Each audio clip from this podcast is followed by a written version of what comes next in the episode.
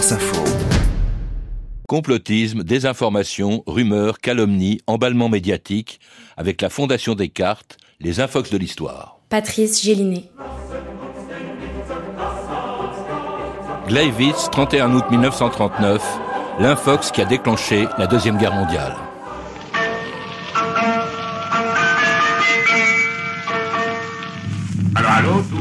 Allô, allô, ici Varsovie et toutes les radios polonaises.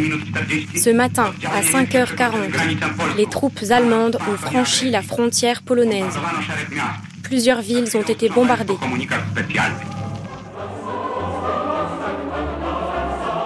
Le 1er septembre 1939, à 6 h du matin, la radio de Varsovie annonçait aux Polonais l'invasion de leur pays par l'armée allemande.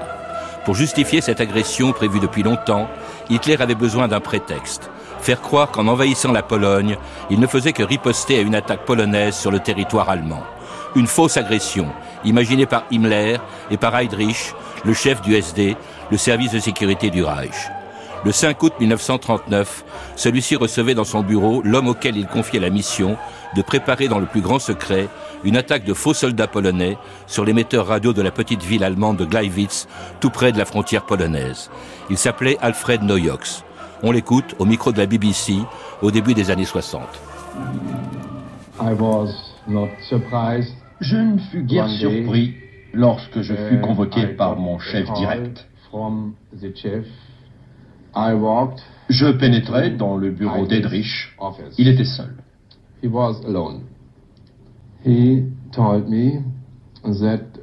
Il m'expliqua que la guerre contre la Pologne était plus qu'imminente, mais le moment exact de son déclenchement n'était pas encore fixé. Le nom de l'homme que l'on vient d'entendre, Alfred Noyox, ne figure dans aucun livre d'histoire, et tout le monde aujourd'hui a oublié que c'est lui qui, le 31 août 1939, a donné à Hitler le prétexte qu'il attendait pour envahir la Pologne, en organisant la fausse attaque d'une station de radio allemande par des SS déguisés en soldats polonais. Fabrice Albeda, bonjour. Bonjour Patrice Gélinet. Vous êtes historien et membre de la Fondation Descartes, qui a pour objet de décrypter les mécanismes de l'information et de la désinformation. On peut dire qu'en matière de désinformation, celle dont nous allons parler, quand on en connaît les conséquences, c'est-à-dire tout simplement la Deuxième Guerre mondiale, c'est sans doute une des plus grandes infox de l'histoire. Oui, et paradoxalement, cette très grande infox est totalement oubliée. Je trouve qu'on en parle très peu, alors qu'elle devrait être enseignée dans les écoles comme un cas spécifique, comme un modèle, même dans les écoles de commerce, on pourrait utiliser. Et, eh bien non, on n'en parle presque pas. Alors que franchement, c'est un modèle qui a été repris, réutilisé et qui avait déjà été utilisé, on y reviendra, mm. par Hitler auparavant. Utiliser euh, l'uniforme de l'ennemi pour faire une opération qui est une provocation, ça s'appelle, je crois, dans le jargon militaire, une opération fausse bannière, false flag. Exactement, c'est euh, du registre presque de la propagande noire. Hein. C'est quand on essaye de se faire passer pour l'adversaire en essayant de faire croire que c'est lui qui agit. Et c'est ce que euh, notre ami Yojox, si je puis dire, va essayer de faire euh, en 1939 et il va y parvenir. Alors justement, Noyox, tout le monde a oublié son nom. Qui était-il en fait? Ah, c'est un tout jeune homme en réalité. Il est né en 1911. Euh, il est d'une petite famille euh, de, de, commerçants. Il rentre au Parti national socialiste en 1931 et assez vite, comme c'est un jeune homme assez dynamique, il est repéré et il va rentrer dans une partie très particulière de la SS, qui est le Sicherheitsdienst, c'est-à-dire le service de renseignement, en fait, de sécurité, le service de renseignement de la SS. Et il va travailler avec le personnage dont il parlait tout à l'heure dans le texte que vous avez entendu, il va travailler avec Reinhard Heydrich. Il va effectuer plusieurs opérations très rapidement euh, euh, pour rappeler son petit parcours de, d'apprenti manipulateur. Il est d'abord tueur. En 1935, il va se rendre en Tchécoslovaquie pour abattre un opposant au régime nazi qui a eu comment dirais-je, l'ardiesse d'interrompre un discours de Hitler. Et donc cet homme qui s'appelle Rudolf Formis va être tué, abattu par Noyox. Et puis ensuite, il va monter d'autres coups, euh, des faux courriers de Hitler. Enfin, c'est vraiment le génie du mal, mais caché. C'est le, personnage derrière dans l'image. Alors, euh, l'auteur aussi donc d'une opération euh, qui, est, qui lui a été confiée, qui prévoyait effectivement une soi-disant provocation polonaise qui aurait justifié euh, l'invasion de la Pologne. En fait, c'est quelque ce coup, c'est un coup très prémédité. En fait, Hitler euh, s'intéresse à la Pologne et annonce son intention de l'envahir un jour, très tôt, juste après, je crois, le dépaissement de la Tchécoslovaquie, l'occupation. On, on, peut même dire que c'est dans l'ADN du national-socialisme de détruire une partie de la Pologne au moins, puisque le cas euh, de conflit clé entre l'Allemagne et la Pologne, c'est le fameux corridor de Danzig. On a oublié ça, mais rappelez-vous dans les cartes, pour que la Pologne puisse avoir un accès à la mer, on lui avait donné la ville de Danzig, qui était dans laquelle, voilà, dans laquelle il y avait une minorité allemande très très forte. Et donc pour euh, les nationalistes allemands, il faut réunifier euh, les Allemands, il faut être pan-germaniste. Et c'est d'ailleurs ce à quoi va s'employer Hitler dès 1938 avec l'Anschluss. Donc voilà, dès le départ, l'idée de détruire la Pologne est dans l'idée nazie, mais techniquement le moment où la décision est prise, c'est quelque part au printemps 1939, et c'est le moment où Hitler va confier à Himmler l'idée de trouver un modèle pour organiser l'invasion de la Pologne. Nous sommes en juin. 1939. Et l'invasion d'un pays pourtant qui avait signé avec lui, avec Hitler, euh, un pacte de non-agression en 1935. Oui, sous la pression, il faut quand même le rappeler, parce que la Pologne fait partie de ces États qui sont soutenus avec des traités d'intervention par la France. Hein, il y a la, la, la Pologne est dans ce cas-là, la Tchécoslovaquie est dans ce cas-là. Mais avec l'arrivée au pouvoir de Hitler, il y a une montée de pression sur la Pologne et les Polonais ne sont pas si rassurés que ça par la France et donc ils cherchent à se rassurer en signant ce pacte de non-agression. C'est Pilsudski qui le signe peu de temps avant sa mort d'ailleurs. Alors pour cela, évidemment, pour envahir la Pologne, il faut à Hitler un prétexte. C'est l'objet de l'opération confiée à Noyox. Elle a été voulue par Hitler, conçue par Himmler, qui lui donnera son nom, et par Heydrich, et organisée par le chef de la Gestapo, Heinrich Müller, qui reçoit Noyox dans son bureau le 9 août 1939. On écoute l'extrait d'un téléfilm allemand en 1960.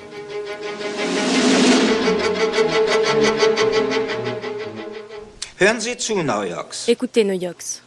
Le Führer, le Reichsführer SS et le général Heydrich ont décidé de vous confier une mission importante. Je suis chargé de l'exécution de ce plan en ma qualité de chef de la Gestapo. Il sera nécessaire de donner au monde une raison pour le déclenchement direct de la guerre.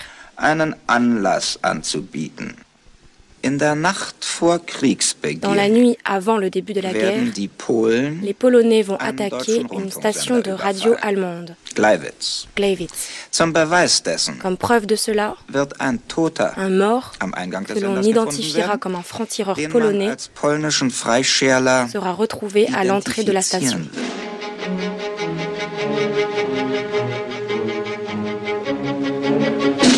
Alfred Noyox. J'ai sélectionné sept hommes dans mon service, les plus aptes à uh, s'acquitter d'une mission aussi délicate. Je leur adjoignis uh, un expert radio parlant parfaitement polonais. Uh, expert for radiotechnik and went in the next morning early nous avons quitté Berlin tôt le matin dans deux voitures pour nous rendre à Gleiwitz.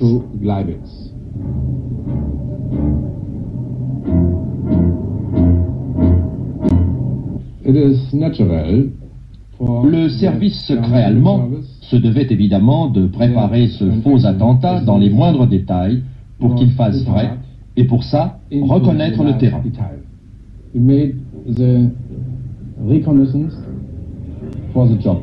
Le 10 août 1939, donc, Noyox et son commando arrivent donc à Gleiwitz, qui est aujourd'hui en Pologne, mais à l'époque était une ville allemande, le long de la frontière polonaise, s'installent dans un hôtel sous une fausse identité en se faisant passer pour des ingénieurs des mines.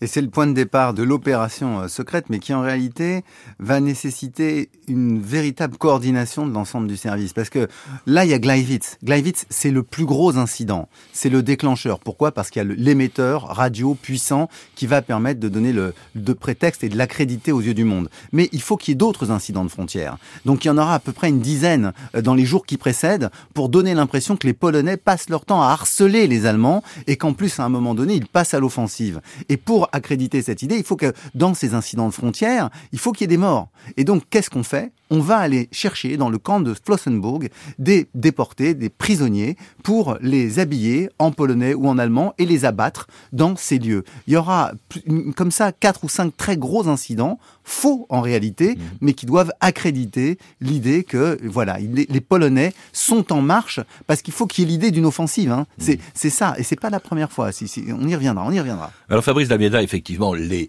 le commando de Noyox euh, reçoit tous les accessoires nécessaires à cette opération, des uniformes polonais, euh, des paquets de cigarettes et des allumettes polonaises, des lettres et des papiers écrits en polonais et destinés à être évidemment mis dans les poches de leurs uniformes au cas où ils seraient arrêtés ou ils seraient tués.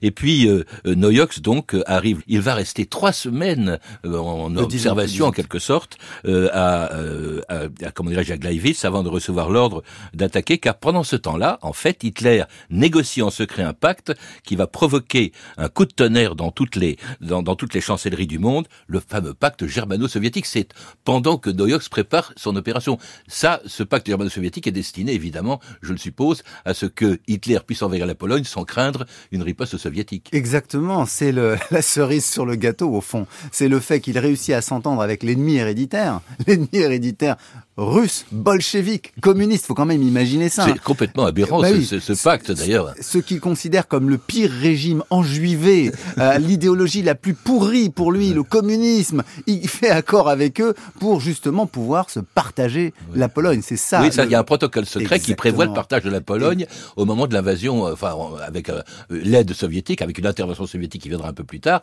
Bon, c'est aussi aberrant pour Staline. C'est quand même aussi l'ennemi juré du nazisme. Oui, mais Staline est dans une position, j'allais dire, défensive. Il sait que son armée est désorganisée, il n'a pas encore le nouveau modèle de char euh, euh, qui doit lui permettre de riposter contre les Allemands. Les Allemands, eux, sont en pleine montée de puissance. Pourquoi Rappelez-vous, 1938, ils font l'Anschluss au mm. printemps et à l'automne, exactement, ils prennent, ils et à l'automne, ils, attaquent les Sudètes, ils mm. prennent la Tchécoslovaquie. Dans les deux cas, juste pour vous rappeler ça, Patrice, dans les deux cas, ils disent qu'ils sont attaqués. Mm. Les, nazis autrichiens prétendent avoir été attaqués et dans les Sudètes, les Allemands prétendent avoir été attaqués. Donc c'est le même prétexte, la même logique. Alors tout est prêt donc pour envahir la Pologne. Il ne manque donc que le prétexte pour pouvoir le faire.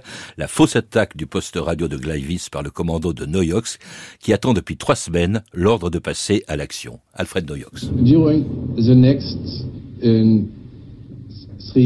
Nous avons anxieusement attendu pendant trois longues semaines en nous efforçant de passer inaperçus.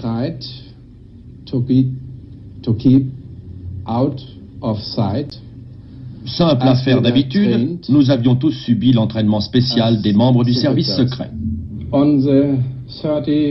J'ai enfin reçu ce signal le 30 août à 19h27. C'était un message codé de Hedrich, ainsi libellé. Grand-mère décédée à 20h.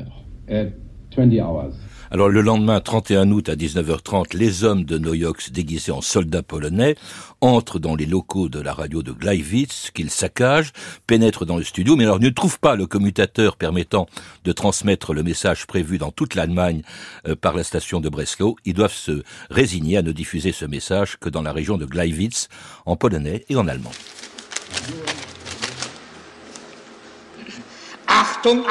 Attention. Ici parle l'insurrection polonaise. La radio Gleiwitz et la ville est dans nos mains. L'heure du combat est arrivée. Polonais, prenez les armes. Toute résistance est futile et sera immédiatement détruite. Quiconque se met sur notre chemin sera abattu.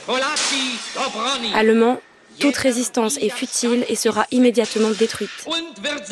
Quiconque se met sur notre chemin sera abattu. C'est bon, c'est fini, tout le monde dehors. Alors aussitôt ce message diffusé, le commando se disperse, quitte le poste radio, en laissant, euh, vous l'avez dit euh, euh, tout à l'heure, derrière eux donc, comme prévu, le cadavre, un cadavre habillé en soldat polonais. C'était. Oui, c'est un malheureux, un malheureux qui s'appelle Francisek Oniok, qui était un agriculteur qui ensuite était devenu marchand de tracteurs et qui avait l'insigne déshonneur d'être un Allemand favorable à la cause polonaise. Et donc il avait été raflé par les SS et il est amené, il est encore vivant hein, au moment où est faite la proclamation. Il a été habillé d'un uniforme polonais, il a été drogué. Nojok lui ouvre les yeux pour s'assurer qu'il est encore vivant. Euh, pour pouvoir avoir le, cadavre le plus frais possible. Et le pauvre homme est là, laissé sur les marches, on lui tire une balle dans la tête, et ensuite, les deux voitures dans lesquelles sont arrivés les SS repartent, et l'incident est terminé. On doit le découvrir évidemment le lendemain. Hmm. Alors aussitôt, donc persuadé d'abord qu'il a raté cette opération de Yox, hein, tout simplement parce que le message n'a pas pu être diffusé comme c'était prévu dans toute l'Allemagne à cause d'un problème de commutateur de, radio, et il est un peu, il est un peu angoissé. Il se dit, je vais me faire engueuler.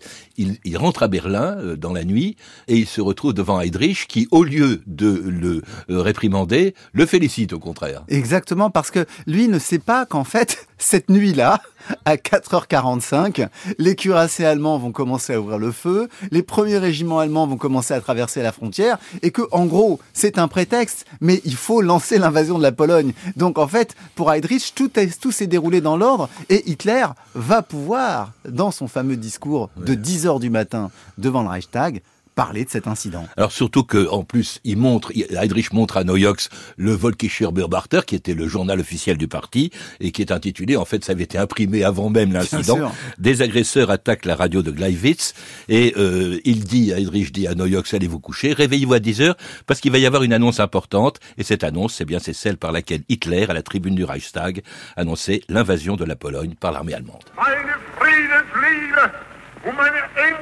Mon amour de la paix, ma patience infinie ne doivent pas être pris pour de la faiblesse ou de la lâcheté. La Pologne, pour la première fois, a ouvert le feu cette nuit sur notre territoire avec le concours de soldats de l'armée régulière.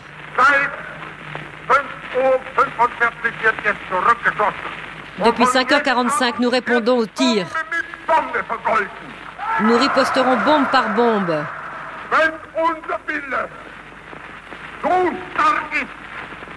Si notre volonté est assez forte et qu'aucun malheur ne l'arrête, alors notre volonté et notre acier allemand seront maîtres de la situation.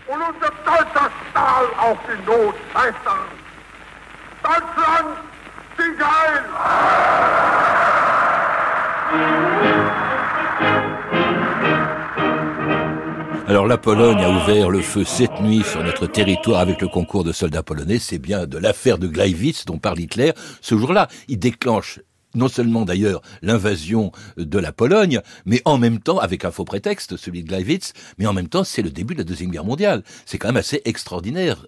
Oui, avec cette euh, force de l'infox et de la propagande qui est systématique dans toutes les guerres, quand on veut avoir le consensus de son côté dans sa population, il faut se déclarer attaqué. Et Hitler va rester dans cette logique-là. On l'a dit pour l'Anschluss, pour l'invasion de l'Autriche, il s'est déclaré attaqué. Il s'est déclaré attaqué dans les Sudètes. Il se déclare attaqué par les Polonais. Et il dira ensuite, puisque la France et l'Angleterre vont déclarer la guerre à l'Allemagne, il dira tout au long de la Deuxième Guerre mondiale que c'est l'Allemagne qui a été attaquée, faisant presque oublier que c'est lui qui a décidé l'opération Barbarossa contre la Russie euh, soviétique. Et ensuite même, que c'est lui qui déclare la guerre aux États-Unis en décembre 41. Alors ce qu'il y a d'extraordinaire, au fond, c'est que d'une certaine manière, cette infox est énorme, mais en même temps, elle n'a pas fonctionné, puisque effectivement, ça n'impressionne ni les Français ni les Anglais qui déclarent la guerre à l'Allemagne le 3 septembre. Elle fonctionne pour les Allemands. Ah, ah, elle fonctionne pour les Allemands. La presse, comme vous l'avez dit, le Volkischer Beobachter, mais l'ensemble de la presse fait de l'Allemagne un État victime. Par contre, évidemment, quand on regarde la presse britannique le même jour, elle reprend le communiqué de l'allié polonais maintenant, de la victime, en disant pas du tout, c'est un faux incident, c'est un prétexte. Hitler recommence les mêmes fables qu'au précédemment, et même chose pour la France qui immédiatement dit euh, c'est un, faux prétexte. Donc euh, au fond, elle n'a pas marché à l'échelle mondiale, mais elle a fonctionné pour le consensus autour du régime national-socialiste. Alors c'est quand même une opération qui est assez courante en définitive euh, en temps de guerre. Oui, ça. Euh, on, Fabrice.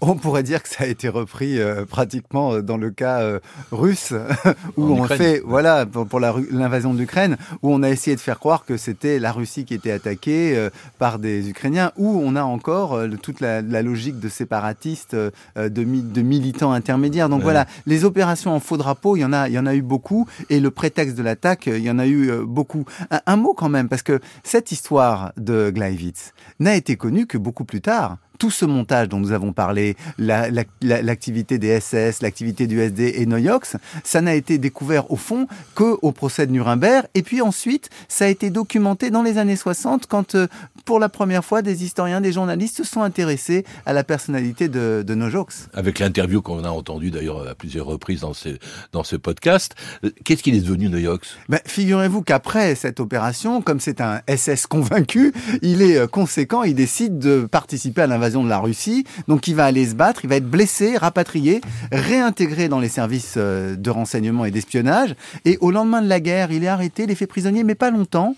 Très rapidement, il est libéré et il finira très tranquillement sa vie dans l'Allemagne démocratique, plutôt dans l'Allemagne fédérale, mm. euh, à Hambourg, où il meurt, euh, je crois, au milieu des années 60, en, en 1966. En 1966, oui, voilà, donc une, ans. une, vie de père tranquille à la fin. Merci Fabrice Dalméda. Je rappelle que vous êtes historien, vice-président de l'Université Paris 2 Panthéon-Assas, membre de la Fondation Descartes. Je recommande la lecture d'un de vos livres, Une histoire mondiale de la propagande, publié aux éditions de La Martinière. C'était les Infox de l'histoire en partenariat avec la Fondation Descartes, un espace de recherche sur les questions d'information et de désinformation. À la technique, Pierrick Charles, documentation et archives sonores, Juliette Marcaillou et Alina Delphine André, une réalisation de Vanessa Nadjar. Un podcast de Patrice Gélinet.